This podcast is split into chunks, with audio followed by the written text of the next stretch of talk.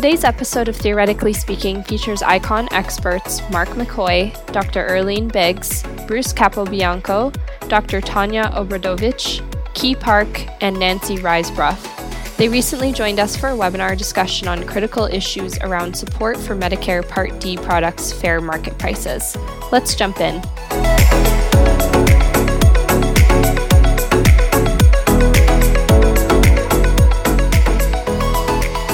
How much do we believe that CMS is going to value indirect evidence as opposed to um, direct savings, indirect savings compared to direct savings for the price negotiations?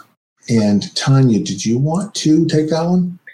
If we are considering the indirect effects, meaning all the benefits to the patient and also supportive role of the product in improved quality of care, and especially alignment with the established quality of care measures, so that you know these measures can track the the benefit and can can even be analyzed as sort of supplemental in you know additional indirect benefits then it would be expected to be highly considered by CMS because ultimately you know the good quality care results from both improved outcomes for the patient as well as decreased cost or mm-hmm. improved outcomes with the optimal cost of the treatment. So for example supportive care costs and hospitalizations may go down as a result of you know that one drug versus maybe all the alternatives out there.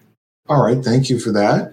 How important do we believe that the patient perspective is going to be in these negotiations who'd like to handle that one who'd like to take that question i can handle that one and, and in reviewing all the materials and the number of times the patient perspective or patient reported outcomes is mentioned i believe it's going to be paramount in the negotiations. I mean, where could some of that information come from where the uh, patient perspective could be? Uh, yeah. So, first place to look is in clinical trials. And I know most clinical trials have, have included some patient reported outcomes. But if not in the clinical trials, then be considering some de novo research, if time permits, in order to capture the patient perspective, um, interviews from the patients to know the importance of the particular outcomes potentially would be a good suggestion given the timing maybe for the products that are close to nego- being selected for negotiation maybe looking for data sources in a database that are already available considering the timeline like a real world evidence data set i believe patient advocacy groups and actual experience of individual patients, anecdotal experience would also be very mm-hmm. valuable. Mm-hmm.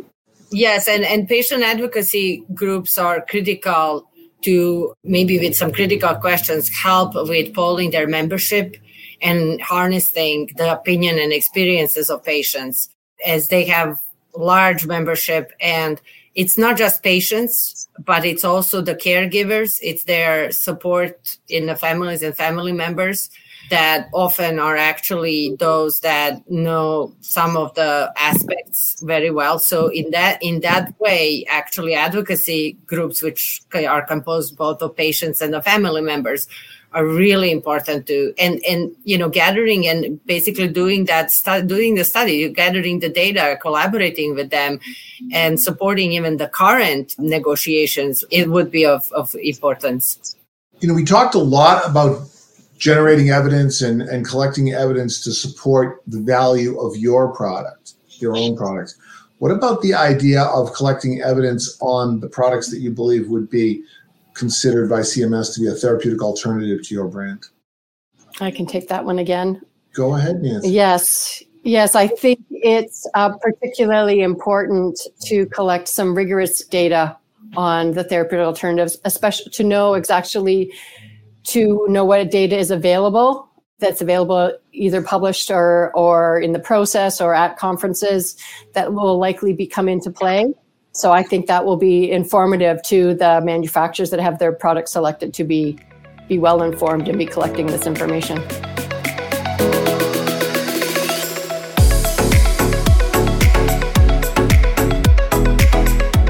We hope you enjoyed this episode of Theoretically Speaking and that you'll tune in to future episodes. where we chat with pharma value, evidence, and access experts. Don't forget to subscribe.